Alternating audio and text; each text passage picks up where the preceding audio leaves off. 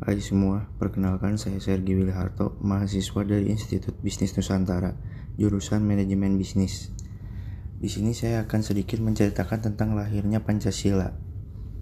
Pan sejarah Pancasila sebagai ideologi dan dasar negara Indonesia sebenarnya tak luput dari perjalanan panjang.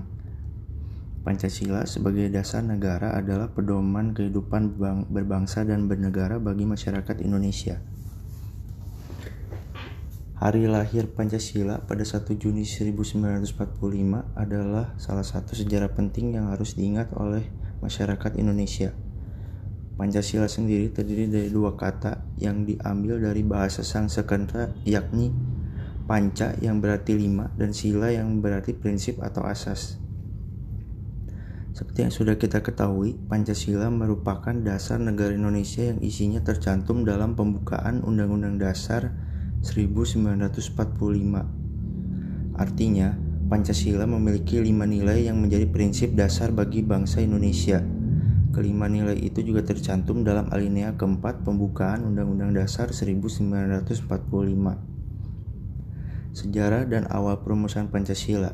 Jika lahirnya Pancasila adalah judul pidato yang disampaikan oleh Soekarno dalam sidang Dokuritsu Junbi Kosaka jika diartikan Bahasa Indonesia adalah Badan Penyelidik Usaha Persiapan Kemerdekaan atau disingkat BPUPK yang kemudian menjadi BPUPKI dengan tambahan Indonesia.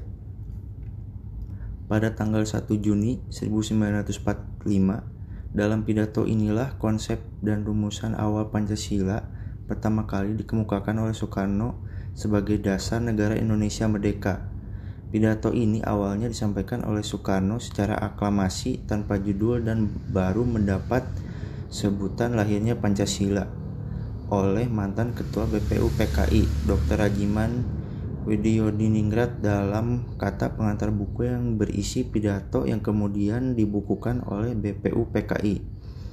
Dan sejak tahun 2017, tanggal 1 Juni resmi menjadi hari libur nasional untuk memperingati hari lahirnya Pancasila. Faktanya, latar belakang terbentuknya Pancasila berawal dari pembicaraan panjang yang dilaksanakan BPU PKI untuk merumuskan dasar negara. Pembicaraan yang dilakukan pada 29 Mei 1 Juni 1945 itu dihadiri Muhammad Yamin, Profesor Dr. Supomo, dan Insinyur Soekarno. Ketiga tokoh ini menyajikan gagasan dasar negara mereka untuk bangsa Indonesia. Dalam peluang itu, Soekarno kemudian memperkenalkan gagasan itu dengan istilah Pancasila. Mendengar gagasan itu, BPU PKI kemudian menyusun panitia 9 guna membentuk dasar negara dengan merujuk dari pidato yang dikenalkan oleh Soekarno. Panitia 9 ini beranggotakan Insinyur Soekarno, Dr. Andes Muhammad Hatta, Mr. A.A. Maramis, Mr. Muhammad Yamin, Ahmad Subarjo, Abi Kusno, Cokro Sujoso, Abdul Kahar Muzakar, H. Agus Salim, K. Haji Abdul Wahid Hashim. Peran BPU PKI untuk Indonesia BPU PKI sendiri berperan penting dalam sejarah Pancasila. George S. Kanahele dalam The Japanese Occupation of Indonesia mengungkapkan pada 1 Maret 1945 Kumaikichi Harada, Jenderal Dai Nippon yang membawa wilayah Jawa mengumumkan akan dibentuk suatu badan baru dengan nama Dokuritsu Junbi Kosakai.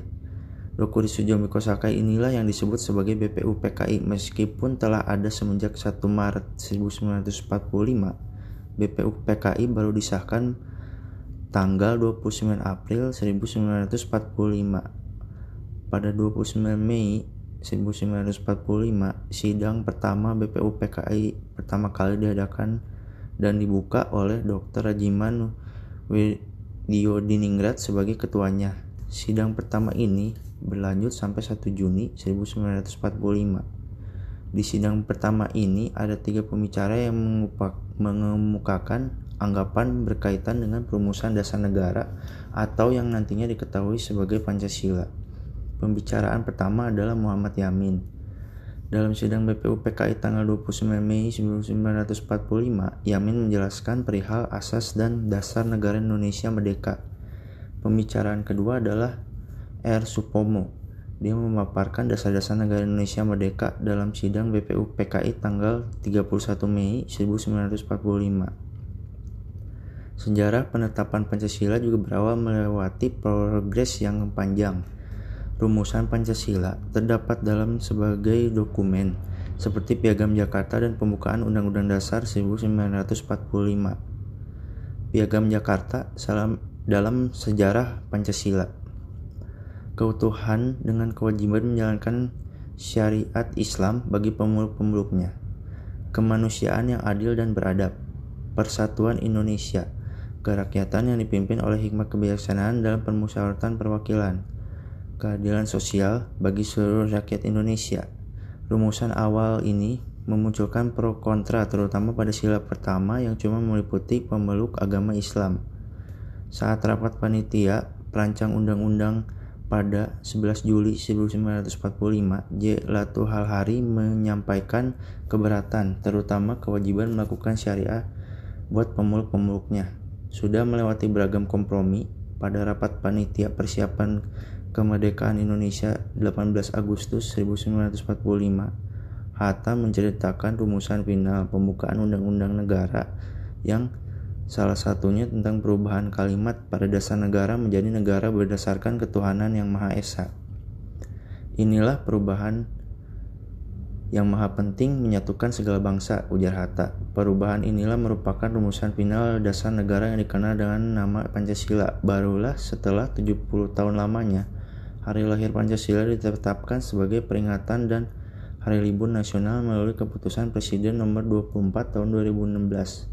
Maka dari itu, kenapa pada tanggal 1 Juli 1945 kemudian dijadikan sebagai peringatan hari lahirnya dasar negara Indonesia. Hal itu disesuaikan dengan tanggal pidato Bung Karno sendiri.